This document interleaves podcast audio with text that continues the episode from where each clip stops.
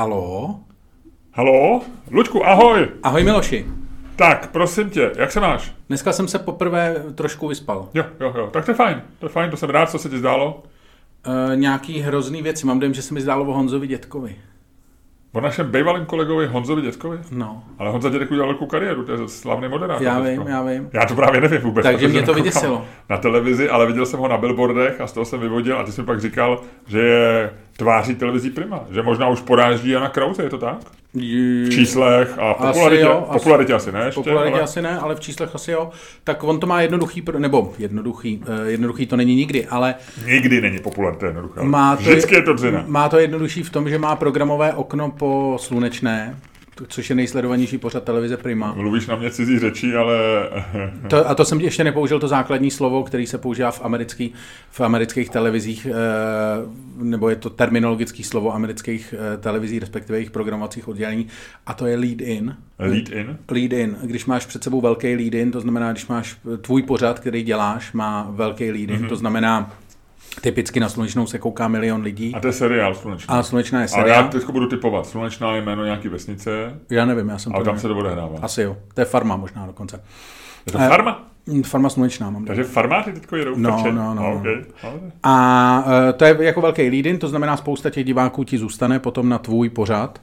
Takže tvůj pořad, tvému pořadu to dává jako rating boost. A z toho samozřejmě tvůj pořad těží. Aha, to je fajn.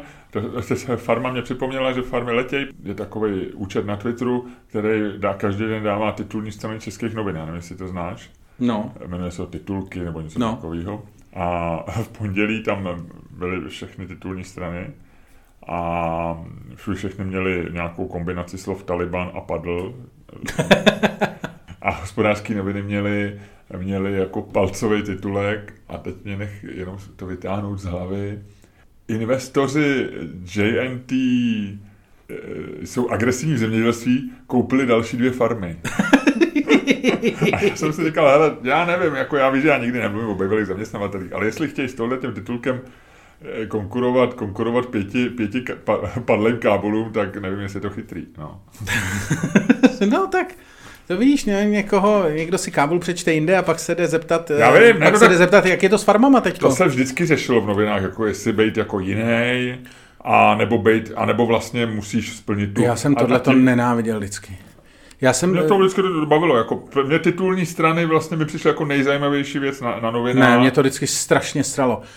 Já jsem, ty asi víš, že já jsem vždycky jako vlastně neměl rád deníky, protože já jsem si vždycky říkal, magazíny jsou lepší a vždycky, ale tam byla taková ta debata, jako koho dáme na titulní stránku magazínu, aby to bylo dostatečně zajímavý. A nebo ne magazínu, ale jako časopisu, jakýhokoliv. A teďko, a tenhle, a je to dost zajímavý, a to nikoho nezajímá, a tady to nikoho nezajímá. A já jsem jednou byl v ekonomii a seděl jsem tam a řešili jsme titulní stranu magazínu Hospodářských novin, máš tam nějaký rozhovory a teď přemýšlíš, koho tam dáš jako na rozhovor, jestli je to dost zajímavý nebo ne. A teď my jsme seděli vedle DVTV a já jsem se takhle podíval na to DVTV a teď jsem zjistil, že za ten jeden den tam prošli všichni ty lidi, o kterých jako jsme přemýšleli, že je dáme na titulní stránku. A oni se všema odbavili ten rozhovor, ty lidi se sebrali, odešli a to si pamatuju, že to byla chvíle, když jsem si opravdu jako uvědomil, že mě začíná tisk srát. Že vlastně je to, že já se tam prostě s ničím mořím, teď jako si říkáš, ty vole, už to mám a teď přijde někdo, jako třeba Čermák, říká, ne, to je blbý. A tak jdeš jako znova. A ty vole, pak zjistíš, pak se podíváš takhle nahoru do toho jejich bazénku a zjistíš, že oni odbavili všechny a je úplně jedno, vole, jestli jo, nebo ne, nebo co. A v tu chvíli to bylo moje prozření, to byl můj light bulb moment, kdy jsem si uvědomil, ty vole, že dělám něco blbě.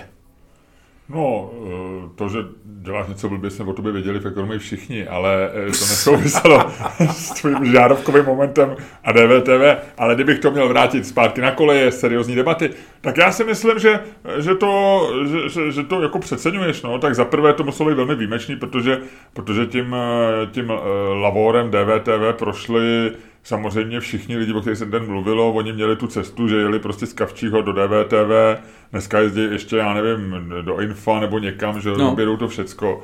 a většina lidí to nějak registruje, jim to jedno, kdežto na ty titulní straně magazín to hraje nějakou roli. Ale já jsem ani nemluvil, vůbec jsem nemluvil o časopisech, ale o titulních stranách novin a že mě to hrozně bavilo a myslím si, že v době, kdy jsme obavili v ekonomii, už to vlastně zábava nebyla, protože už byl jako internet rozjetý tím způsobem, že přesně jak ty říkáš, to, že padl Kábul, jako všichni už, když ty noviny šly do tiskárny, viděli 24 hodin, navíc tam byl víkend a tak dále. A teď ty jenom řešíš, jestli to, jakoby to tam máš dát, protože to je jedna z událostí roku a nebo máš předstírat, nebo to máš jakoby posunout, to bylo takový to druhý pravidlo, že napíšeš v padlém Kábulu, já nevím, běhají nešťastní tlumočníci nebo něco. Jasně. A nebo to máš ignorovat a napsat o tom, že investoři dějí tý. A já si myslím, že tohle bylo špatné rozhodnutí. Ale mě to bavily titulní strany, jako když ještě o 20, když jsem dělal poprvé v deníku, a to bylo v Lidovkách po roce 2000, tak to byla opravdu jako taková alchymie, že člověk přemýšlel, že si měl těch 7 zpráv denně, že jak se říkalo, že to je těch 7 zpráv v New York Times, který vlastně jsou nejdůležitější, co se staly včera, nebo jak tam bylo 9, těch zpráv, nevím. A mě to jako opravdu mě to jediný, nebo jedna z nejvíc věcí, co mě bavily na novinách před internetem, nebo v době, kdy ještě internet byl tak silný, to znamená v tom roce 2000 to takhle platilo, je vlastně vymysl, který těch 7 věcí to bude, kterou tam dáš fotku, co bude otvírák. Jo, bavilo mě to. Myslím, že to je jako alchemie. No, ale jako je to, mně se ale dneska to nedává smysl. Ne, no. Mně se líbil vždycky, to byl takový ten vtip, který se potom hodně říkal, který byl v nějakém jednom tom fieldpísu Johna Stewarta, když tam dělali tu reportáž z toho Washington Post, jak tam chodil s tím frérem a ptal se ho přesně jako navážno, jak teda dělají ty zprávy a jak to takhle vybírají. A on mu to takhle vysvětloval plus minus, jakože vlastně ty zprávy, co se ještě a on říká, takže vy mi chcete říct, že vy dneska ze zpráv, které se staly včera, děláte něco, co bude, o čem si myslíte, že lidi bude zítra zajímat. To je dobrý. Jako, když to řekneš takhle, tak je to samozřejmě brutální. Ono je to samozřejmě, ty už tady nesouhlasně zvedáš obočí a potrháváš vlnovkou. Já vím, že to je, ty seš deníkář a máš rád deníky, noviny. Takže jako tady ti sypu sůl do ran a je to trošku, chápu, že je to trošku... To, co dneska mi přijde, že už je to zbytečný, že už dneska to ani ty novináři vlastně na těch podrách neberou vážně, že tohleto myšlení už jako převzali a vlastně to vzali jako, že to je fakt a on je to fakt, co říkal ten Stewart. Ale že byly doby, kdy vlastně všichni bojovali o to, aby tam dostali, že zahraničář bojoval, aby tam prostě byl Kábul vejš než prostě, já nevím, stávka v Mesešusec nebo prostě a tady vidíš, že zpětně je to takové, jenom takové malé lidské pinožení. No tak to je všecko je malé, když jsme na kusu skály, který se řítí vesmírem. Ano, studeným, jsme na kusu šutru, který se řítí studeným vesmírem. Přesně. Nevíme odkud, nevíme kam a nevíme proč. A nevíme, kdy to nás napálí jiný kus skály. To je samozřejmě taky velice pravděpodobný. A co pak budou znamenat ty drobné šarvátky na Twitterech a na... K tomu se ještě dostanu. Mám pár nevyřízených účtů z cyklisty. Dobře. Já, Ludku, ještě, aby jsme neměli v podcastu nic smutného, tak... Aby jsme neměli v podcastu nic smutného? Ano, tak já to smutný odbydu ještě před znělkou, což se nepočítá. Okay. Ty víš asi, že... Myslím, že si dokonce i sdílel nějaký klip, že zemřel Sean Locke. Ano. Což je známý britský komik, který já prakticky neznám. Já jsem znal to jméno, ale tím, jak já znám americký komik a ty znáš britský, tak pro mě vlastně včera jsem si pouštěl nějakého stand-upy a vlastně mi to jako nepřišlo zas až tak. On asi byl dobrý v těch televizních pořadech. On byl absolutně geniální na panelový show a jeho stand-upy byly vlastně dobrý, ale on je to další člověk, o kterém se říkalo, že byl comedian. To se řekl včera na BBC, v tom nekrologu to přesně zaznělo, že to je comedian, stejně jako Louis C.K. a spousta dalších komiků. Vlastně já myslím každý komik. Ale je nic, o tom jsem nechtěl mluvit, je nám to samozřejmě líto, že musel další komik, ale to tak všechno s tím můžeme dělat. Ale já jsem ti k tomu našel zajímavou věc, Ludku, a to je studie Australian Catholic University, o který psali v roce 2017 Guardian. A já jsem ti dohledal ten článek, protože jsem včera googloval smrti komiků. A oni přesně zkoumali tohleto, jako vlastně byla teze toho autora toho průzkumu, tam s ním je rozhovor a on říká, že se mu zdálo, že stand-up komici umírají brzo. Jo? Takže udělali studii a vzali 200 známých komiků, 114 komediálních herců, to znamená komiků, ale ne jako stand-upů, ale lidi, co hrajou ve filmech, to znamená typu Eddie Murphy spíš než stand-up komik, ale on byl vlastně obojí, a dramatických herců, to znamená herců, kteří hrají dramatické role. Pokud se to překryvalo jako u Robina Williamse nebo u Eddie Murphyho, tak vzali, jako to pravidlo bylo, že berou tu vtipnější kategorii. To znamená stand-up brali jako, že to je nejvíc jako vtipný a to, takže... Ty vole, některý lidi mají kurevsky hodně volného času. Robina Williamse zařadili do stand-upu, no. No a zjistili, že stand-up komici umírají v 67,1 letu roku průměrně, komediální herci 68,9 a herci dramatických vážných rolí 70,7. A ještě potvrdila se teze, že čím jsou vtipnější, tím umřeli dřív. Jak měřili vtipnost, na to se mě už dál neptej. A častěji umírají tragicky než ostatní entertaineři, to znamená sebevražda, nehoda, jasně, něco takového. Autor studie řekl, že si myslí, ale že to se mu nepodařilo potvrdit, před těch případů je mnohem míň, že když byla nějaká komediální dvojce, takže ten vtipnější umřel dřív. A proto o tom mluvím, Lučku. Kdo si myslí, že z nás dvou je vtipnější? No to ne, já samozřejmě. Já si taky myslím, že jsem já. Takže vlastně oba si myslíme to samý, což je velmi výjimečný. Ale co se týče smrti, ty máš náskok. Ne, tak to je... Tak, vyběh dřív? Dobře, tak... Ty jsi vyběh vstříc smrti dřív než já? To je možný, je mezi náma rozdíl 5 let, to znamená, my to můžeme adjustovat na ten věk, takže může ta otázka znít, kdo z nás zemře v nižším věku. OK. No já si taky myslím, že jsem vtipnější. No počkej, když oba, to se nepočítá, protože když nás teďko zítra přejede autobus oba dva, když půjdeme spolu přes přechod, tak já prohraju a to není fér. A to ti řeknu, teda dobře, tak tohle nechme bejt, tady se asi nedohodneme. A teď já jsem jel sem do našeho studia a tady je do té Bíblova, tady ta kolma, Bíblova myslím. Nevím. Takže tam, a já když přijíždím autem, což přijíždím většinou, tak a jedu z druhé Twitter tě nenávidí. No většinou přijíždím na kole, abych se přiznal, protože parkuju jinde, ale já nemůžu jet prostě na kole 25 km, já teď nemám v Praze byt. Ale, abych ti to dopověděl, takže přijíždím a když přijíždím jakoby z té strany od Radlic, jedu Radlickou, tak odlučeme doleva do Bíblovy, že jo. No. To znamená, dáváš přednost, trošku zabrzdíš lidi za sebou, dáváš přednost tramvajím, protijedoucím autům a vejdeš tam doleva. Takže já jsem odbočil do té levé ulice a samozřejmě ty se snažíš, aby si nikoho nedržel, tak na to trošku dupnout. Naštěstí jsem nikdo nejel naproti, takže jsem jel docela volně. A naštěstí mám mini, který nemá tak silný motor, jako to moje druhý auto. A tam nějaký blbec na voltu, cyklista, jel normálně tak 30, možná 40 po chodníku, takže já jsem ho... A vyhnul se mi, ale bylo to jako milimetry, přeháním, centimetry, jo, jakože jsem ho málem sejmul. A ty jsi jel na chodníku? Já tomu nerozumím. Já jsem jel přes přechod, ale on ten idiot prostě samozřejmě dělal přesně to, jak jsme se o tom bavíme, jak jsem ti říkal, jak já velmi pomalu, když jedu na chodníku a na kole, tak prostě vím, že na přechodu nemám přednost a velmi počkám a pomalu přejíždím přechod. A ten idiot ani nezabrzdil, projel. Říkám ti, kdybych jako se snažil být trochu rychlejší, tak jsem ho zabil toho člověka. Bušilo mě srdce ještě 5 minut. A zase by si měl obět normálně ten volt, viď? No. To mě nenapadlo. A když to říkáš, a mohlo to být zajímavý, nevím. A protože je rychle, zřejmě to měl teplý ještě. Musel by si okrást mrtvolu, taky ještě teplou. Jenom ti taky připravuju, taky půjdu, protože já vím, že cyklisti, lidi na skútrech, automobilisti, je trošku dneska tvoje téma. Takže uvidíme. No, takže tak. Byl jsem rozechylej několik, možná 10 minut potom ještě, protože to bylo opravdu nepříjemný.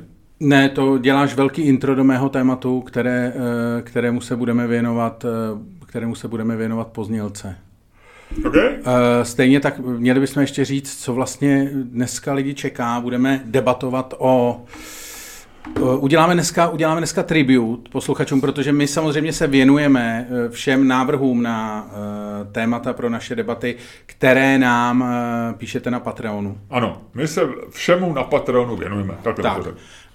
To znamená, děkujeme vám za všechny návrhy na debaty, klidně nám na Patreonu posílejte další návrhy na debaty. My samozřejmě posloucháme názory lidí na Patreonu, protože konec konců to jsou takoví akcionáři tohoto podcastu. Ano, to si tak velmi dobře. Zatímco a my dva jsme jejich představenstvo. Tak. To znamená... A my hlídáme, Luďku, jejich zájmy. Tak. Jo? Tak, snažíme se to. Takže... My jsme veřejně obchodovatelná komediální společnost a my hájíme zájmy našich akcionářů. To je naše mantra. Tak. A jako takový samozřejmě se teda věnujeme na návrhům na debaty a měli jsme... A Luďku, až budeme mít mít 1000 patronů, tak Hospodářské noviny, až zase padne Taliban v Kábulu, naopak, tak budou mít titulek Čermák a Staněk jdou agresivně do zábavy, kupují zařízení na videopřenos. Aha. Eat this, Hospodářské noviny. No nicméně, takže máme dneska téma na odposluchače. Měli jsme to skoro od jednoho patronového posluchače, nicméně debata o tom, zda se máme znát k ostatním Čechům na dovolené už proběhla. Ano, a na tu odpověď máme, samozřejmě, že ne. Ale máme jinou fantastickou debatu. A pojďme ji říct až po znělce. Pojďme rozjet podcast, Luďku, a pojďme to udělat tak, jako vždycky.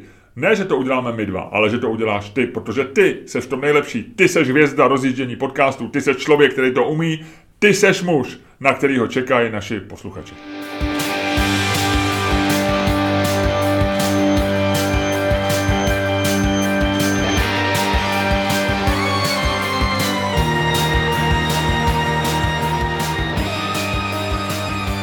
Dámy a pánové, posloucháte další díl fantastického podcastu z dílny Čermák Staněk komedy, který je mimochodem daleko lepší, než si myslíte a který vás jako vždycky budou provázet Luděk Staněk a Miloš Čermák.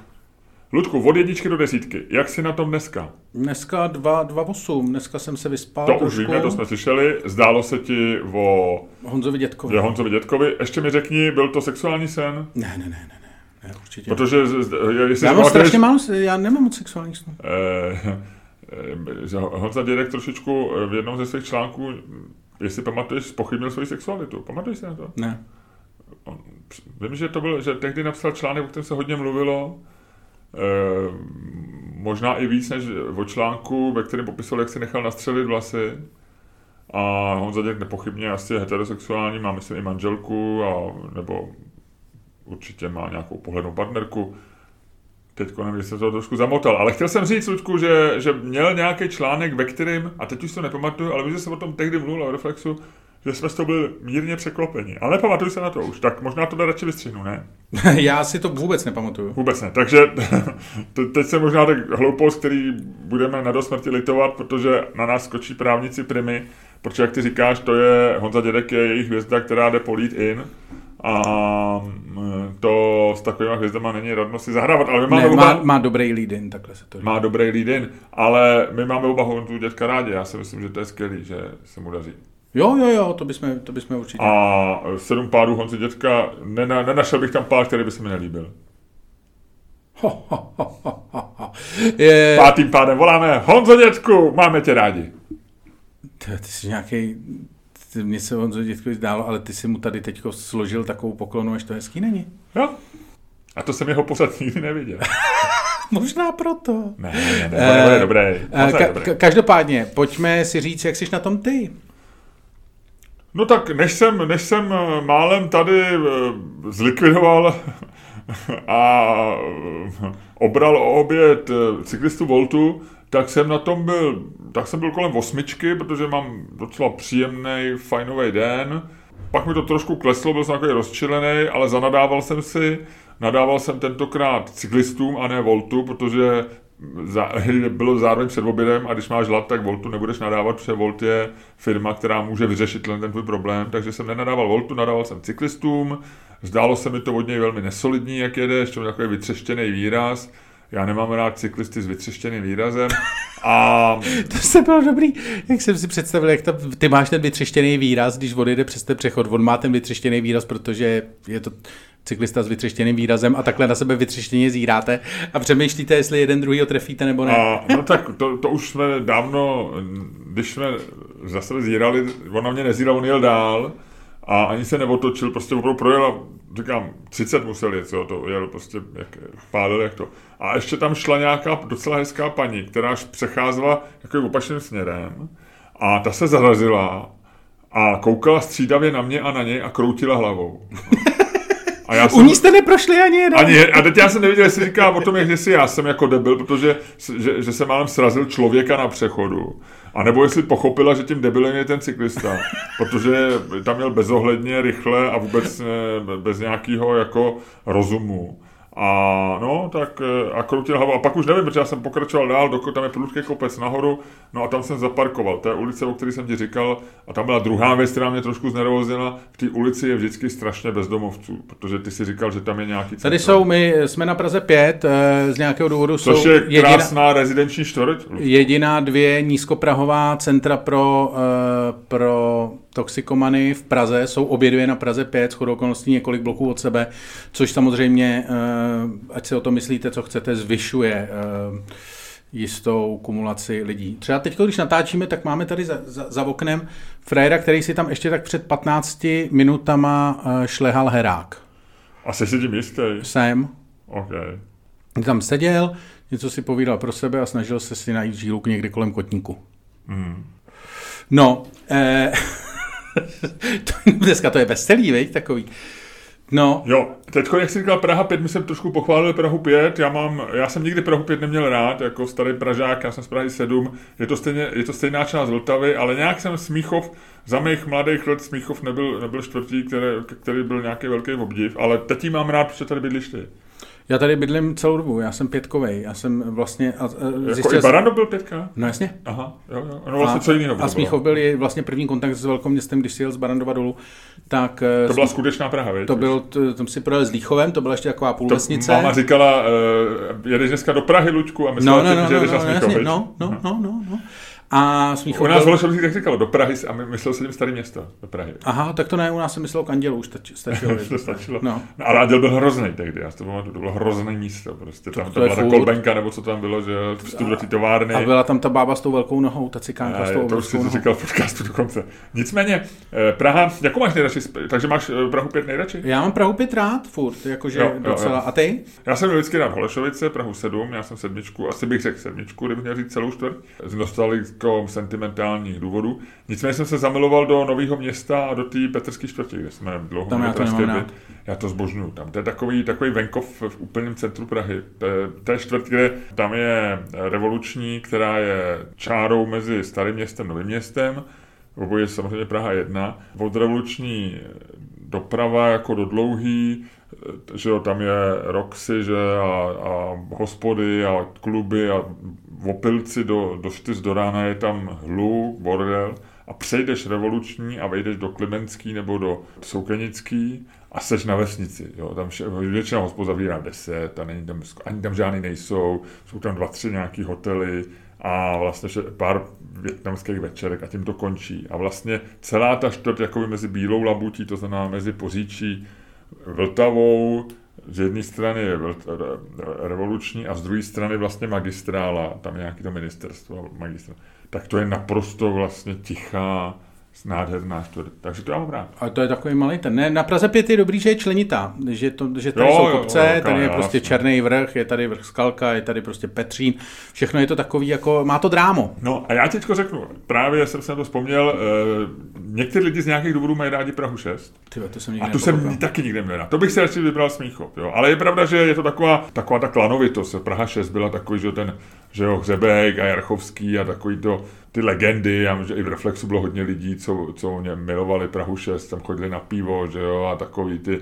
No a teď se nám představ si tam, jestli víš, je náš, když jsme jednoho Honzu probrali, našeho velkého kolegu, tak tam je místostarostou Jan Lacina, náš další bývalý kolega. No, to už můj ne, to už jenom tvůj. Fakt? Hmm? Ty nepamatuješ Reflexu? Ne. Ale celý 90. let tam byl, ale pak odešel, no. Pak dělal s Prokopem krásný ztráty. No. a byl to jeden z mála lidí, který na ztrátách vydělal a prohrabal se a dneska je politikem. A jak mi říkal, já říkám, seš pořád na té šestce, a já byl, na Praze 6 jsem byl na obědě s naším dalším bývalým kolegou Petrem Wolfem. No. Já jsem mám dneska takovou reflexovou náladu o bývalých kolezích, tak jsme byli na obědě, vyjdeme ven a kdo tam není, jde tam Honza Lacina, vypadal jak politik, měl prostě takový sáčko, rozvrkočenej, veselý. A já říkám, ty jsi pořád na té šestce tady, viď? A on říkal, jo, místo starosta, ale to víš, od října ve sněmovně. A já říkám, to už víš, že budeš zvolený v duchu. A pak koukám, on je lídr STANu a Pirátů pro Prahu. Tak to by se asi mohl prokousat. Vypadá to, mluvilo o tom jako, že to je tutový, což jsem si říkal v duchu. Ale to je docela ústý, ne? Když říkáš takový ve sněmovně od října tutově. No, ne, on neříkal tutově, ale od října jsem ve sněmovně. Ale milé, byl jako přátelský všecko. Ale řekl o tom, že Praha 6 je taková Praha Prahy. Co to je za pičovinu? Že Praha 6 je pro Prahu něco jako Praha pro Česko. Já to nechápu. Že to nikdo nemá, rád a každý tam chce bydlet. To byl takový jeho bonmot. Je to bonmot místo starosty Prahy. Což je docela vtipný, ale vlastně se to dá říct, dalo by se to říct třeba i o Karlíně, že jo, nebo něco, nebo... Ale Karlín je takový Brno Prahy spíš, že? Nikdo to nemá rád a nikdo tam nechce bydlet. Ale Praha 6 to má, nikdo nemá rád a každý tam chce bydlet. To je pravda. Ne, každopádně, jako, hele, já si myslím, že Smíchov je nejlepší. Smíchov je pořád nejlepší čtvrť. Jako to jo, ale jako není to jako v nějakým povědomí lidí, to není čtvrť, kde chceš bydlet. Ne, jako... a to je správný. Tak o tom se nebaví, my jsme odbyli to, kterou máme rádi, já mám rád Prahu 7, ty máš rád 5, ale jako v povědomí, že by byl Smíchov nějakou vlastně sexy čtvrtí není. Že? To není ani omenem. No. Ono to ještě není ani gentrifikovaný pořádně, že tady jako vlastně... No, to asi není, ty vole, když tady jediný, co tady přelítne přes přechod člověk na voltu a pak konečně zaparkuješ a je tam 5 bezdomovců a krouží kolem tvého auta. To není, tomu já neříkám gentrifikace, Lučku, tomu. Když si uvědomíš, jak ta čtvrť procházela tím, že to byla nejdřív vlastně zahradní čtvrť, Pak to byla průmyslová čtvrť, Ringhoffer, tady... Pozor, to je moje spojka do Kamenice. Co? No Ringhoffer. V Kamenici je Ringhofferova alej, Ringhofferova ulice, Kamenický zámek, poslal Ringhoffer, velkopolitický pivovar. Já jsem vlastně Smíchovák, jako Kameničák. No v podstatě jo. My bychom možná měli mít čestný, až ty budeš odtrávat Prahu. Tak já jsem sice Středočech dneska jakoby formálně, ale poprosil bych tě, Luďku, jestli by to šlo, jestli by to jenom trochu šlo. Vzít v úvahu, že já bydlím, náš dům je zadní částí nalepený na Ringhofferovu alej, která končí u hrobky a po dalších asi 7 kilometrech končí u pivovaru. A dneska už není celá zachovalá, jsou tam různý problémy, všecko, ale já touhletou alej často běhám. A víš, kde je chaloupka? Vulgokulná, abych ti to přijmul, abych ti vzal z plachet tvůj hloupej vtip? Nevím. No taky, na Ringhofferově. No vidíš to. To je vlastně kus Smíchova. A naše studio je v tuhletu chvíli přes ulici od bývalý Ringhofferovy továrny, která je v tuhletu chvíli přestavovaná na rezidenční čtvrť. No, parádní. Penta to dělá? Ne, Sekira. Sekira. A to je ten... Ne, to je... To je paser, je ten pambičkář. Sekira je v pohodě? Sekira je ten plešatej, co chce být Václav Havel. A šel do politiky trošku, ne? No, Dalajláma, ne? Trošku. No, Dalajláma, Oxford a tak, ale ve skutečnosti prostě pozemky a cihla, klasika. Hele, teďko jsem viděl ten majitel té ODA, to je ten, co předstíral, Sehnal, že, no jasně. Co by, že je doktora, že chce být naočkovaný. Hele, a on má billboard, já vás na rozdíl od vlády nenechám ve štychu. Ty vole frajer, který se jde naočkovat a lže. Nenechám vás ve vpichu. A lže, že je doktor. Tak on on má ty koule, že si dá na magistrálu billboard a napíše tam na rozdíl od vlády vás nenechám ve štychu. Hele, ten člověk. Hele, ten člověk je takovej zoufalec, že je to vlastně dojemný. Není to dojemný. Počkej. Teď na mě vyskočilo něco na Twitteru teď. On má sponzorovaný posty, že jo, aby to jako Twitter zobrazoval. Tak jsem se podíval, jak vypadá jeho sponzorovaný profil a má na něm nějakých 200 odběratelů na sponzorovaném profilu. Ten člověk, to je tak dojemný, to je takovej ten kluk, takovej ten úplnej blbec s těma velkejma brejlema, co má ty bohatý rodiče, který prostě chce hrát ten fotbal za každou cenu. To je Eddie Eagle, ty vole, český politiky, ty vole. Přijde v dresu Arsenálu no, do školy, jasně, ale všem je to úplně a on od rána už nemůže nemůže dospat, se těší, se oblíkne, táta to přivez z Londýna, věď, a nikoho to nezajímá, protože to vypadá jak blbec, věď. No, i v tom dresu od Arsenálu. A nakonec ho nikdo nepostaví ani, že jo, jako je to je fakt jako, myslím, jako do toho zápasu, myslím, je to jako vlastně strašně dojemný, že mě vlastně jako, mě teda samozřejmě mi přišel nepříjemný, že jo, tak je to jako to a asi je zbytečný ho nějakým způsobem litovat, protože ten frér má spoustu peněz, viděl na polní nemocnici, která nikdy nefungovala a tak dále a tak podobně. Ale vlastně jako ta jeho snaha, víš, jako dostat se mezi ty kluky, jako vzít si jako, víš, on se prostě přihlásil, tak to přirovnání s tím fotbalem vlastně není tak jako vzdálený, protože když se veme, že politika je nějaký boj o moc, prostě klub kluků, který spolu kopou do balónu a prostě snaží se jeden druhýho přehrát a on tam stojí u toho hřiště a chtěl by si taky čutnout do balónu a dělá pro to všechno. Fakt si koupil dresy, prostě koupil si balóny, zkouší postavit družstvo, jako to. Koupil si klub, že on si koupil i to ODA vlastně. A to je jako strašně dojím. Nevím, Lučku, mě to pořád úplně nedojímá. Mně už jenom chybí billboard, zajistil jsem vám polní nemocnici, v které nikdo nezemřel, nebo něco takového. Ale... Ty vole, to by bylo chytrý a to by bylo vtipný aspoň. Ale on je teda, mně to přišlo jako, mně to přišlo přes čáru, no. Ne, tak je to samozřejmě jako zoufalec, je to vlastně největší zoufalec jako český politiky, jakože, jako, ale voranec. Jo, že jsou zoufalci, jako Jan Hamáček je zoufalec, komu se dostaneme v přepichové zóně. Jako je spousta zoufalců, jako Jana Maláčová je vlastně zoufalkyně. Zoufalka? Zoufalka, nevím, jako chci být gender correct. A jako všechno, ale ty vole, tohle je úplně jiná liga, ten frér. A navíc on je, víš co, jemu to nedošlo, že třeba takovému Robejškovi to došlo po prostě roce, jo. Jako Robejšek chtěl být politik, jestli si vzpomínáš, kandidoval za nějakou tu... No, konzervativci. Ne konzervativci, ale... No, taky už se nevzpomeneš. Patrioti, něco... Ne, ani liberální, jakože jsou hodně, bylo to... Pragmatici, něco takového. Ty vole, jak my si nevzpomeneme ani na tu... na tu jeho politickou stranu. Realisté. Když jsem říkal něco jako pragmatici. No. Realisté. No, ale tak jsi byl realista.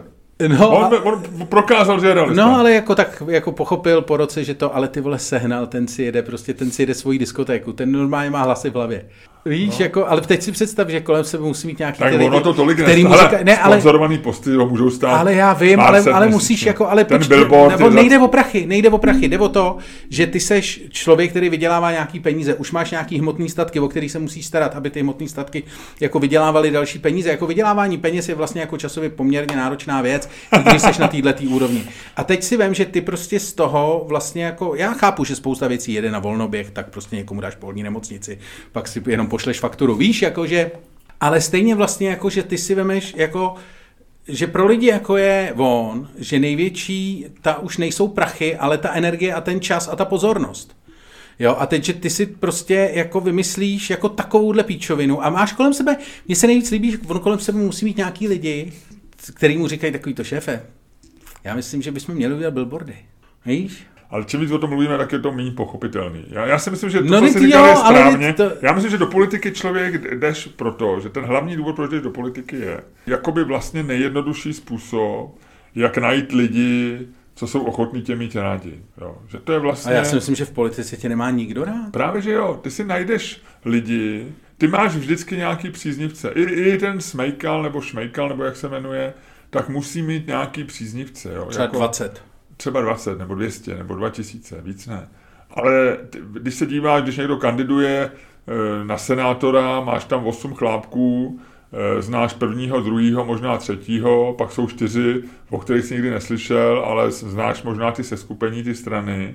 A pak je na závěr někdo, o který nemáš ani stranu, ani jeho a nevíš, kdo to je. A když se podíváš, kolik dostal, tak vždycky i ten poslední nakonec dostane třeba 200-300 hlasů. Jo. Jasně. Každý.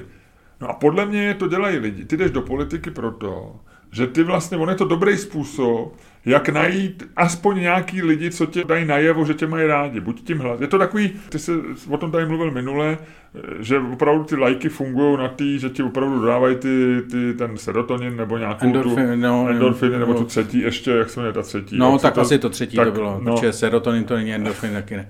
Oxytocin.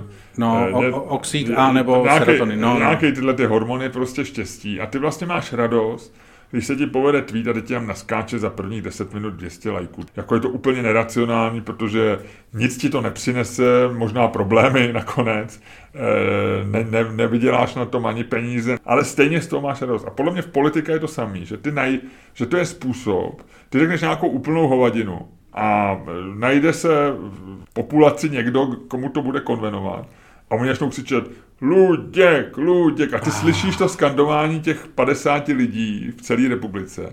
A ty by se jinak nenašel, že jo? Ty si soupneš na náměstí, půjdeš do hospody, tak tam, ale když tu děláš kampaň a zapobíš si billboardy, sponzory v podstatě najdeš. A to, že zároveň dalších, že zbytek republiky, který tě zaregistrujou, tě budou jako nenávidět, tak to si vlastně neuvědomíš. No. A to je podle mě, jako já si fakt myslím, že Babiš šel do politiky ne proto, aby vyřešil svoje dotace a Čapí hnízda a Agrofert, ale prostě proto, že měl hodně prachů, přestalo ho to bavit, Moniku měl v průhonicí v baráku zavřenou a chtěl prostě najít lidi, co ho mají rádi. A začal objíždět festiáky, fotit se jak močí, dělat si selfiečka a dopadlo to, jak to dopadlo.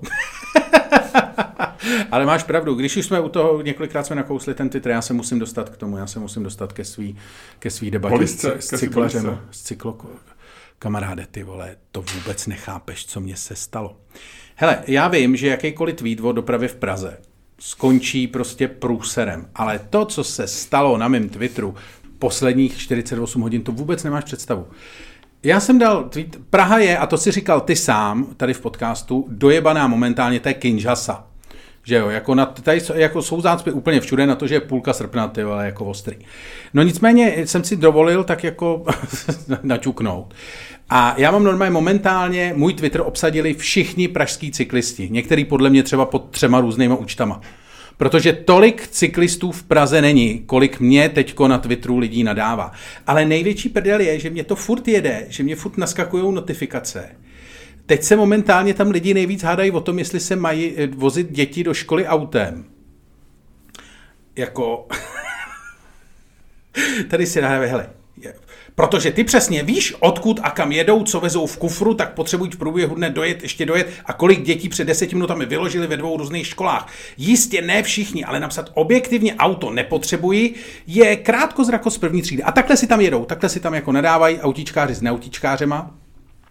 Hele, já jsem opravdu překvapený. Nejvíc mě na tom vlastně překvapilo, jak takový ty lidi, co jako...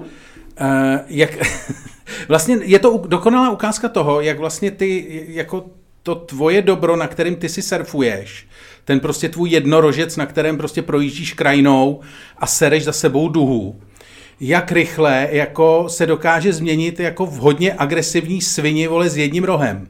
Jestli mi rozumíš tomuhle tomu příměru. Teď nemluvíš o mně ani o sobě. Teď si použil druhý, mluvíš v druhém čase jako ke mně, ale no, ne, já bych byl jednorožec, jako co sere myslím, duhu. Že, jako, že vlastně, já jsem Ludku duhu nikdy nesral. Jak jako se ty lidi dokážou vlastně jako nečekaně radikalizovat. Víš, že tady prostě jako no. Ráno seš na Twitteru normální člověk, co dělá posty o tom, jako o vědě, co je racionální. A večer napíšeš, že jezdit přes celou Prahu autem na nějaký kroužek fakt racionální není a zavání to spíše nezdravejma ambicema rodičů, než potřebama dítěte. Ty prostě jako v jednom tweetu jako vyřešíš problém dopravy, problém toho, že dotyčnej je kokot, že neumí vychovávat svoje dítě a ještě je psychopat, který vychovává psychopaty z vlastních dětí. Tohle to dokážeš na 4 řádcích. Což je úplně jako dokonalý. A to je docela dobrý, ale ne. Ten člověk není špatný. Mistr zkratky, jestli tohle všechno si v tom přečte. Já to v tom teda nečtu. Já myslím, že ty jsi trošku už ty jsi v takovém vybuzeném stavu. Ne, no tak hele, tak si představ, já jsem to říkal takhle. Tak si představ, že by cizímu člověku v hospodě si řekl, že je kokot, jako který ho vidíš poprvý, jo, a který sedí třeba vedle u stolu a ty ses nějak vložil do debaty, nebo si přised, já nevím, prostě jako, že je to random člověk. A ty mu prostě po půl hodině, co posloucháš, co říká, řekne, že je vlastně asi kokot, co špatně vychovává svoje děti. Ale je to možný, ale jako, je to samozřejmě méně pravděpodobný. To neuděláš přece, ne, nejseš dement. No tak seš, protože... A nemáš pud sebezáchovy hlavně? No tak záleží, jak je ten člověk velký, kolik jste vypili a kam se stočí debata, ale tak znáš hospodské debaty, tak prostě tohle to není situace, to je situace, kdy jsou třeba dvě partie. Teď on zná od druhého stolu, někdo od tvůj kámoš zná lidi od druhého stolu, řekne, pojďte, oni sednou si dohromady, ty neznáš ty dva kámoši, tam seděl ten druhej, znáš vzdáleně toho jednoho a znáš dobře svýho kámoše a ještě tam máte jednoho kámoše. No. A jeden z těch lidí, co neznáš, a ty začneš říkat, ty vole, mě to sere, dneska jsem nemohl dojet na skútru ráno do práce, protože ty kreténi na kolech prostě si obsadějí všechny cyklostezky a já tam nemůžu, to jsou úplný dementi. A on to bude nadšený cyklista a řekne ti, počkej. A začnete se hádat a to taky k tomu nakonec dojde. Samozřejmě zážem na další věcech. Máte tam ty ostatní svý kámoši, řeknou, hele, neblbněte, odvedou řeč. Ale jako je to možný, není to úplně vyloučený, že by se to nemohlo stát. Ale musíš sobě mít třeba 5 piv. Nevím, no tak nevíš, co měl v sobě tady ten člověk, co to psal. Já teda, ke mně to, ta tvoje hele, havárie... napsal to 10:55 ráno. Tady ta tvoje havárie, no vidíš, a ty jsi říkal, že to napíše večer. Ne, večer, já jsem si to všiml, 10:55 ráno. Tvoje havárie no. ke mně dolehla vzdáleně, protože jsem si tam s tebe udělal jednou takovou drobnou legraci a překvapilo mě, že byla to odpověď, což je většinou tweet, který je přehlédnutý často, a dostal jsem za to asi 200 lajků, což je naprosto nevítaný, protože to je znamení, že prostě to tam, že tam přelevají rozčílený davy. Ale takže to ke mně bylo vzdáleně a pak jsem, takže já vůbec jsem tyhle ty věci nečet a jediný, co jsem čet, bylo večer, asi v této době, o které ty mluvíš, než jsem šel spát, to znamená kolem půlnoci, kde na tebe reagoval Marek Švehla a říká, a v čem? A ty si zřejmě někde napsal, že se pro cyklisty dělá všechno a pro lidi na skútru nic. A on napsal, a co se dělá pro lidi na skútru? Nebo co by se mělo dělat? No. Ptám se vážně, což je vždycky pro mě už jako takový ten praporek, když napíše do závorky, že to myslí vážně, tak ten člověk, který se chce hádat. Že?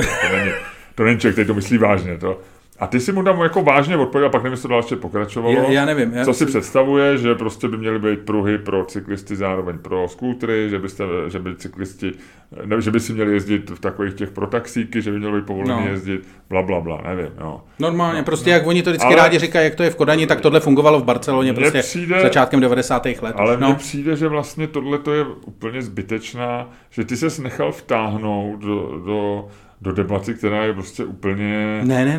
Jako zbytečná, jo. Že ty, já chápu tvůj rant jako na to, že napíšeš, mám to taky, napíšeš prostě, že co jsou idioti a tím to jako vlastně má skončit, jo. A že se tam oni pak hádají, to já znám, já tam ty lidi. No to já nedělám, nechám. Ale na druhou stranu vlastně nikdo se mě nezeptal na to, co si opravdu myslím, že by se měl udělat. Tak jsem to řekl a od té doby zase nevím, jestli to pokračovalo. A já si myslím, že to by se měl říkat, jo, protože ty nevíš, co se má udělat, rozumíš, jo. Ty jsi vlastně přijal tu jejich hru a stal jsi se vlastně stejným dementem trošku, jako že tam začneš vyprávět, co ty vole, já ti tady to vyprávím, ty vole, abych získal aspoň trošku pochopení. Já ti fandím. Ty vole, a ty mi tady řekli, že jsem se stal dementem, ty vole, s nima, ty vole. Ty budeš s Markem Švehlou řešit, co má udělat město se skútrama. Teď je to, jako kdyby se dva slepí mluvili o tom, která ženská je hezčí. Jako ani jeden nevíte, co se má udělat. Ani jeden to nemůžete udělat. Ty jsi chytřejší než Marek Švehla, to uznávám. Ale vlastně, o čem se jako budete bavit? Nic, on chtěl vědět, co si myslím, jak jsem to řekl.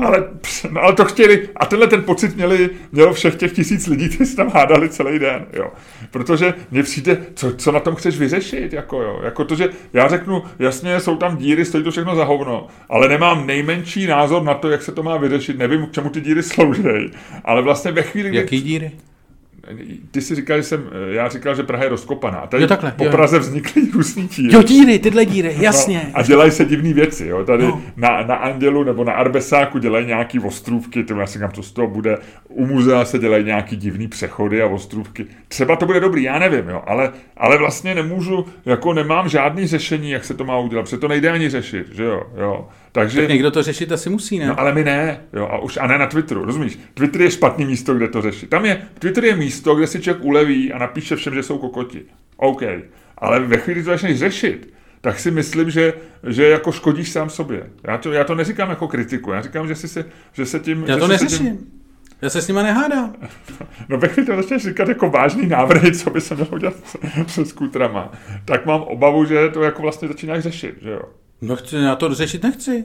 OK, tak dobře. No, tak jenom k tomu, no. Zajímavý že... je, že trvalo potom, Ranto, na ty skutry trvalo jako den, než se někdo jako normálně vlastně zeptal... Že to bylo takovýhle spožení? No jasně. Ten rozjezd. Že jako den trvalo, než někoho napadlo a jako, co si teda jako myslím, že do té doby se tam už se mezi tím lidi hádali o tom, jak se mají vozit děti na kroužky a jestli je lepší bydlet mimo Prahu. Mně se z toho dělá špatně vlastně, z toho, jo, protože je to jako, a já nechci opakovat to, co bylo už milionkrát řečený, ale takový to, že přesně že v pondělí se ještě hádali o tom, jako co udělala špatně USA, jako jestli to byla chyba Bidena, nebo každý najednou přesně věděl, jestli to byla vina Trumpa, Bidena, nebo George W. Bushe, každý najednou přesně ví. Obama prostě, z toho vyvás, Obama z toho jediný vyvás. Obama z toho venku. Jo, každý přesně ví jména těch tlumočníků, jo, každý si s nima píše maily málem, jo. Ale stačí, ty vole, 3 minuty a už ti přesně říká, jak se má jezdit v pruzích pro skútry, jo. Mně se z toho dělá špatně, jo. Jakože to je, mně přijde, že ať si lidi nadávají, ale do prdele ať nepředstírají, že něco řeší, jo. Že vyřeší Afghánistán, předtím vyřešili, jako rozuměli všichni RNA a tomu, jak se dělají vakcíny prostě novýho typu. Teď rozumějí všichni Afghánistánu, ale uplyne, ty vole, stačí maličko a už rozumí tomu, kde má vyndavat děti. Mně se z toho, mně to přijde jako špatně. Mně z toho špatně. No, tak tohle to se stalo. Tak se pojď pohádat. Tak, Lučku, a my máme otázku, už jsme ji řekli? Ještě neřekli, ne? Neřekli, ne. Tak, nám udělal hroznou radost, protože nám napsal pravděpodobně náš nejmladší posluchač, ale nejsem si tím jistý. My jsme, nedávno jsme řešili, jenom ještě než, to není oslý můstek, to jsou 3 kroky zpátky na lávku, která byla předtím. Aha. Ale my jsme nedávno řešili, jak mladé máme posluchače, protože někdo tvrdil, že je mu 24 a říkal, že není boomer. Že je tam jedinej, tak. A pak přihlásilo se mu mnoho dalších mladých. Tak, nicméně tohle bylo jako, tohle to je trošku extrém, protože nám napsal posluchač, který o sobě tvrdí, že je mu 10 let, ale dneska, jak jsme si právě řekli, nemůžeš na sociálních, na internetu věřit vůbec nikomu. Víš co? Výhoda je, že nikdo neví, že jsi pes. No. Je ti, hele, jako tvrdí, že je mu 10, to jako mě taky holky říkali, že je mu 18, víš? No a pak jsou z toho potíže, podívej se na Boba Dylana. Jasně, ale... zkrátka dobře, prostě tvrdí, že... Počkej, Luďku, dám spát panenky a hned pak si zapícháme, viď? Každopádně, a tohle to asi nejsou vtipy, které by měl slyšet 10letý dítě, viď? Ne, nejsou, ale tady ten podcast se vysílá až po 10. hodině. Tak, každopádně 10leté dítě po 10. hodině nám napsalo... je to, mám si jeho jméno, nebo ho chrání nějaký ten zákon? Chrání ho GDPR. Takže já řeknu Marek K. Mm-hmm. Marku, ahoj, my tě moc zdravíme. Pokud je mezi posluchači někdo mladší, a nemyslíme teď posluchače, kteří jedou autem a jsou rukojmím svých rodičů a radši by poslychali Medvídka Pů, ale museli poslouchat Miloše a Luďka. Ne, myslíme mladé lidi, kteří dobrovolně naladí náš podcast. Marku, ty jsi nám napsal, dobrý den Miloši a Luďku. Mně se líbí, že jsi mě dal na první místo, byť v křestních jménech je v abecedě Luděk dřív, ale v příjmeních jsem první já, takže je to vlastně v pořádku.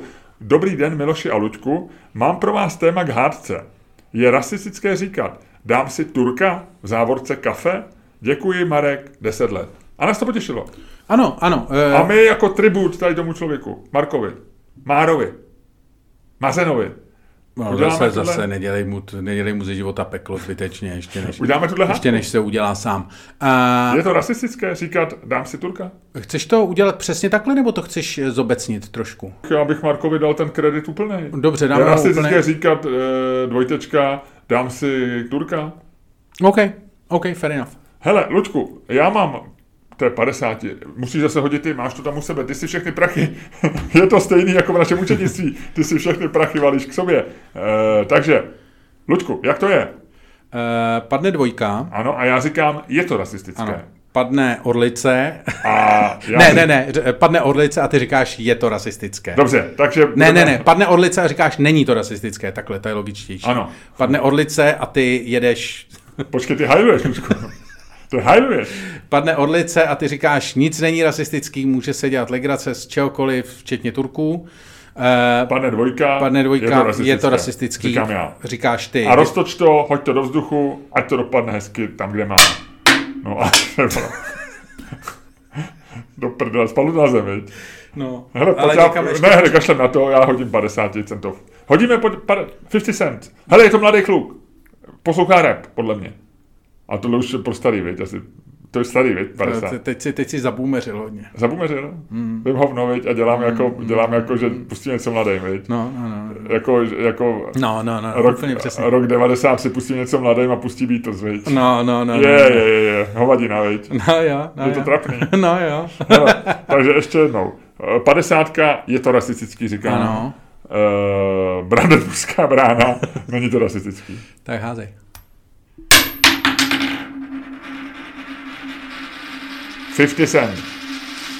Je tam 50. 50 a já říkám, je to rasistický. Tak říkej. Je to rasistický.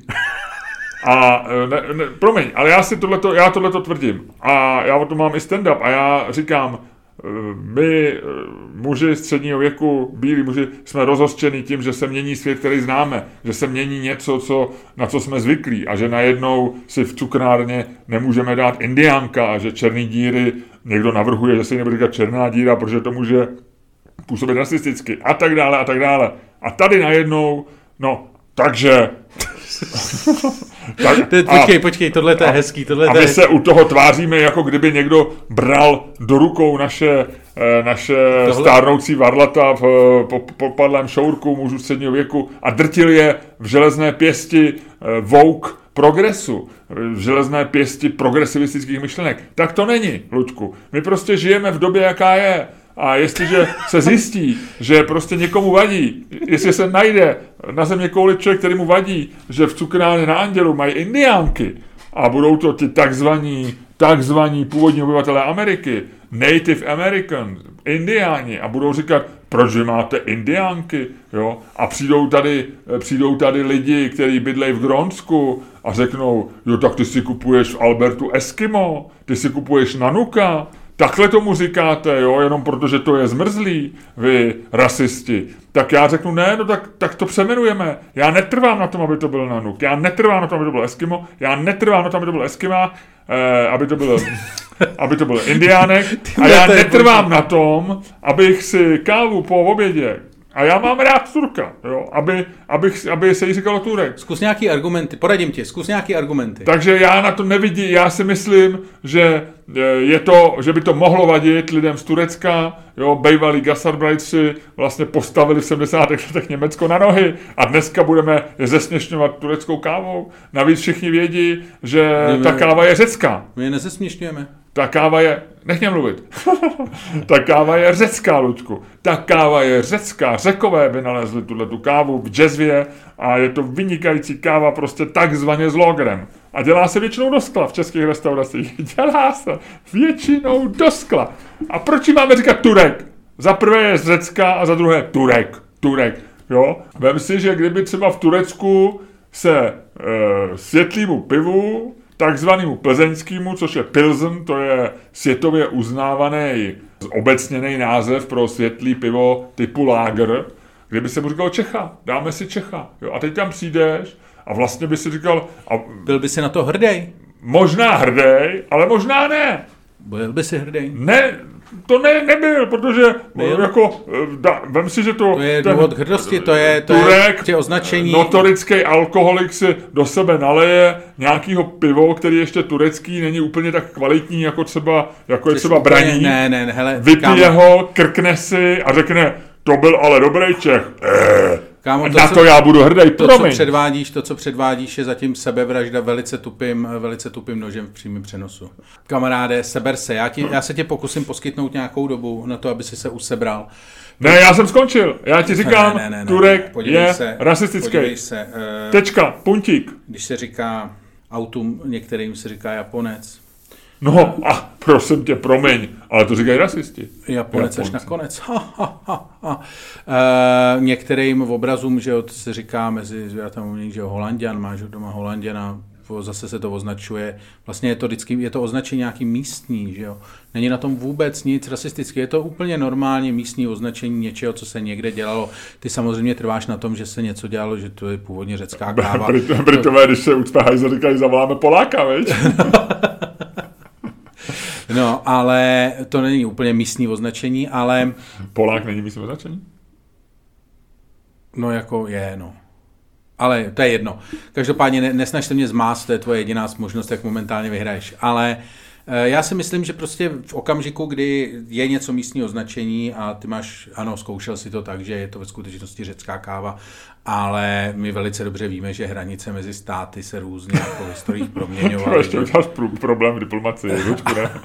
A samozřejmě víme, že označení Řec, nebo respektive vztahy mezi Řekama a Turkama nebyly, nebo nejsou ideální, konec konců Kypr je toho důkazem, ale jako upřímně řečeno, French fries jsou taky ve skutečnosti belgický hranolky. Počkej, ty myslíš freedom fries? A nikdo to neřeší. Takže chci říct jenom to, že prostě dělat z místního označení nějaké prostě projev rasismu je vlastně jako ubohý blázní a ty si vlastně navíc neřekl zatím ani jediný argument, který by tuto věc podporoval. Jasně, jediný argument, který můžeš použít, je to, že teď je taková doba, že vlastně nechceš jako... nechceš naštvat Turky. Že se hodně pracuje s tím, že nechceš jako někoho rozesmutnit, jo. Ano. Což chápu, ale... Ty nechceš, Ludku, nikoho zranit, no, ale já si myslím, že Turkům je to úplně jedno, protože tady skoro žádný nejsou a oni vůbec nevědí, že se tomu tak říká, a i kdyby to věděli, tak na to pravděpodobně budou spíš pyšný, možná se budou říkat, proč se říká Turek zrovna řecký kávě. To je jako kdyby se korbáčiku říkalo ve Francii český sejra, že jo. Tak vlastně taky bychom si říkali, ty vole, je to divný, ale furt lepší, než aby se tomu říkalo slovenský, že jo? No a tady je to vlastně jako velice podobný, že jo? Turci ve finále řeknou, proč ne? Vlastně jako konec konců z Řeky stejně nemáme rádi, tak jsme jim ukradli ještě jejich kafe. Takže je to vlastně vítězství všech a myslím si, že vlastně jako je to pochvala, je to výraz nějaký prostě jako historických kořenů té věci, úcty, a myslím si, že dívat se na to prismatem nějakého kolonialismu, to v tomto případě nedává vůbec žádný smysl, dívat se na to prismatem rasismu taky nedává vlastně vůbec žádný smysl, takže děkuju pěkně, já jsem vyhrál. Chceš něco dodat? No. Vole, ale teď ty si prostě lehnul na záda, čekal si, ty vole, až na tebe zakleknu a dám ti válečky, ty vole. Ty si neprojevil moc sportovního ducha, ty vole, v tomhletom souboji. Ty si nepřišel jako úplně do toho, ty vole, vybavený jako... Ty jsi šel jak na vejlet, ty vole, ty jsi normálně... Čech v Tatrách? Ty jsi to normálně podcenil, Turka. Luďku, no tak jako já nevím, no tak není to rasistický, co, jak to máš, jak to chceš hájit, tak se pojď vyměnit, no. Co je na tom rasistickýho na Turkovi? Samozřejmě je, protože barva pleti hraje daleko menší roli. A měla by hrát daleko menší roli. Jaká barva pleti? No, že Turek je černý. Není černý. No, říká se bílému kafi Turek, neříká. Říká ale se tomu Turek, se neříká podle barvy. Ale říká se černá káva. Ne, ale reprezentuje to Turka. Ne, no, ale ne tím, že je černý. Ale ne, že to pochází z Turecka, ne, to je, hele, omyl, nebudeš z toho dělat omyl, je to normální známka rasismu. Jakože černá káva, to je prostě jako okay, fakt, jako je černý auto. Ale Turek, jakmile do toho zatáhneš tu jako tu konkrétní národnost, tak seš normálně na poli rasismu. Tam Ludku, není vůbec jako o čem se bavit. Oceňuju, že se dokážeš natknout pro cokoliv. No. Ale dobře, tak jo, no tak není to rasistický, je to rasistický. Tak co chceš teda, co ti mám už? Ty jsi teď je to jak manželská hádka. Tak co mám říct, aby byl klid? Vyhrál jsem obě debaty. Dobře. A víš, kdo je největší vítězem tady toho sporu? Marek. 10 let. Tady Marek, my mu děkujeme, bylo to skvělý, byl to dobrý nápad. Nedorazil jsem, dneska si se nerozcvičil, viď, předtím moc. No, byl jsem rozvrkočený z cyklisty Voltu, jsem byl takový mile nakopnutý, on byl málem přejetej, všecko to bylo, všecko proběhlo. Hele, já bych ti jenom chtěl říct, že jsem vlastně, jako když jsem viděl tu debatu s těma cyklistama na svém Twitteru dneska, tak jsem vlastně strašně rád, že máme tolik cyklistů a že ty lidi nejezdí autem, protože kdyby ty lidi jezdili autem, tak jsou fakt kurevsky nebezpeční. Jakože takovouhle jako road rage od lidí, který já mám na Twitteru a který mi tam říkají, vole, jak se mají vozit děti do školy a kolik mají mít kroužku a kde, tak ty vole, kdyby tady ty lidi seděli všichni za volantem, vole, tak je Praha úplně nesnesitelná. Díky bohu za to, že jezdí na kole. Já to nebudu komentovat, Luďku, já si myslím, že... Ty vole, ty seš na moje kolaborant, ty vlastně ve finále, já si myslím, že ty ve finále vlastně seš na straně cyklistů, já vidím tamhle to tvoje, tamhle to tvýho složenýho Bromptna, vole, ty seš ve finále, ty vlastně seš proti mně, ty seš proti mně! Nejsem, já jenom odmítám řešit situaci, která je neřešitelná. Seš prostě proti mně. Luďku v Praze. Ty vole, a tohle jako, je manželský, teď je to manželská hádka. Jako, že já říkám, ty seš proti mně a ty říkáš, já jenom odmítám řešit situaci, která je neřešitelná. Ty vole, my jsme se dostali do televizní inscenace, ty vole, o nějakým manželství se 70. let, vole, kterou režíroval, ty vole, jak Eugen Sokolovský mladší, vole. Nebo něco takového, no. Nebo Kluci, holky, stelulky. To neznám. To byl slavný seriál rozhlasový. Já rozhlasový moc neznám. Kluci, holky, sladulky. Dobře, Kluci, holky, Radlická. No takhle to je, no tak dobře. No. Ty vole, takhle to je. Jak chceš, aby to bylo, Luďku? Ty vole, ty šlapeš vodu, už je po debatě, vole. Už. Jo, promiň. Ty šlapeš vodu i po debatě. No tak jo. Hele, ještě jsi mi neřekl, co nevím, ale. Víš, jaká je nejdelší ulice v Praze? Radlická. Strakonická. Je na Praze 5 a víš, jak je dlouhá? Strakonická je dlouhá 7,2 kilometrů. 16 kilometrů. Nekece. Jo. Pak už teda ne v Praze. Jo, ale v Praze je kratší teda. No, se nevejde celá do Prahy. To je krása, to je ulice, která se ani... To je ulice, která se nevejde do Prahy. Hele, ta přerostla Prahu. No. Když je ti i Praha malá. No. Já Strakonickou nenávidím. A co teprve, když je tam cyklista, ne? Ne, protože já jsem po ní se, že jo, běhali první maratony, možná do dneška, že jo, a vlastně po Strakonický se běžel takový ten první maraton, který se jako běžel do Vranýho a zpátky v podstatě. To znamená, že se vůbec nekroutil v Praze, ale oni, jak to byl ten první ročník, kdy bylo i málo běžců, necelých 1000 a rok 94, 95, tak člověče, to bylo šílený a já do dneška, když tam jedu autem, tak ještě mě cítím, jak mi bylo zle tehdy. Fakt? To byl můj první běh, který byl delší než 20 km. Já jsem nikdy neuběhl víc než třeba do té doby než 15 km. Lidi by neměli běhat maratony. O tom taky budu mít stand-up. Mimochodem, když mluvíme o stand-upech, ještě než skončíme. Máme nový termín. A vydáme se do přepichové zóny. Máme několik nových termínů. Mm-hmm. Měli bychom říct, že určitě máme nový termín ve Verchově Vile. Oho. 8. září. A to se těšíme, 8. září. Bude to zase zkouška, je to zase vlastně to, co jsme, ten formát, který už jsme jednou dělali, ale uvidíte něco úplně jiného, protože budeme zkoušet jinou část našich materiálů. No, možná tu samou vylepšenou, no. Makáme na tom, každopádně makáme na tom. Takže to je. Máme potvrzený termín v Brně, konečně se nám povedlo přesunout z 20. vystoupení, které jsme měli mít v Atbaru druhý pád, jsme konečně přesunuli na 27. října, pokud nebude žádný podzimní lockdown, tak jsme 27. října v Brně a v listopadu jsme v Plzni. Ano, a je tam malá poptávka, Luďku, na našem patronských debatách a v mailu po vystoupení v Ostravě. 2 nebo 3 lidi se ptali, kdy budeme zase v Ostravě. Jeden už nás viděl v Ostravě a 2 lidi jsou patroni a říkají, že by nás rádi viděli v Ostravě. Zkusíme ostravský termín zařídit taky. Já bych na to makal a pojďme se s tímhletím vlastně rozejít možná z naší základní zónou. Já pro tebe mám drobnůstku ještě, když se stal, aby si taky neměl pocit, že seš okradenej.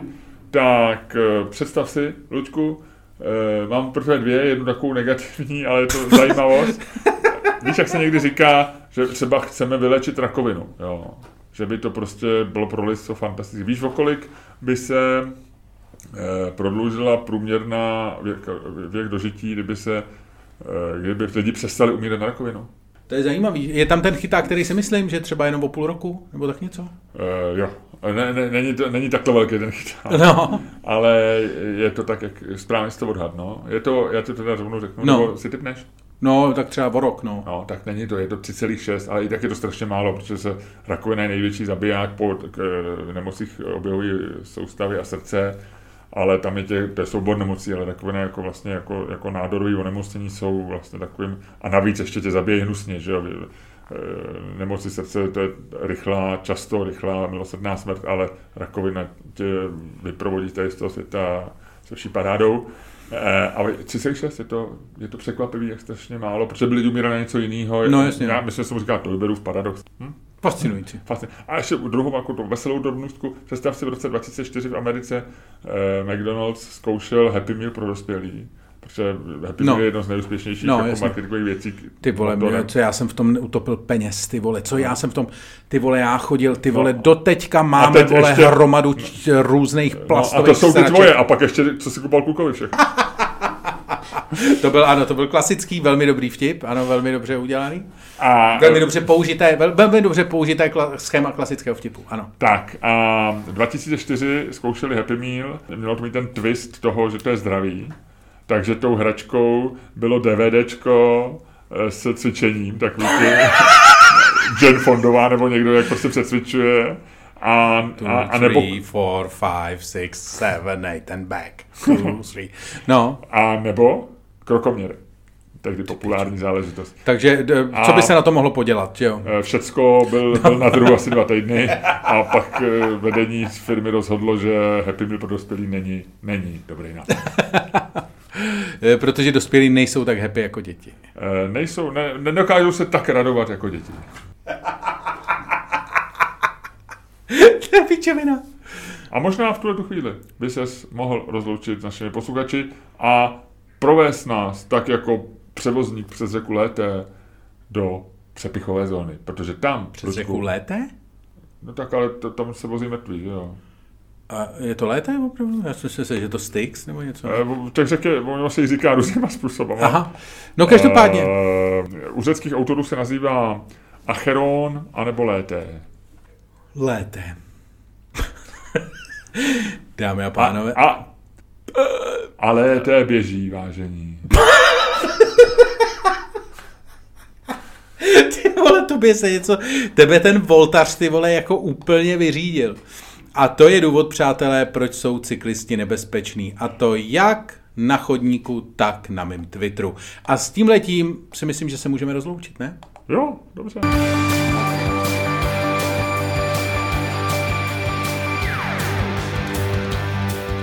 Dámy a pánové, poslouchali jste další díl fantastického podcastu z dílny Čermák Staněk Komedy, který je, a to se málo ví, daleko lepší, než si myslíte.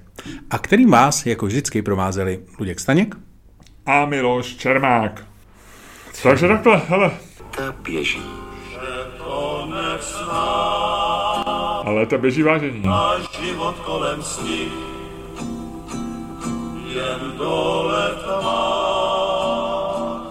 kol ohně slyšet smí. Tyva, to je dobrý pohřeb, tyva. patreon.com/Čermák Staněk Komedy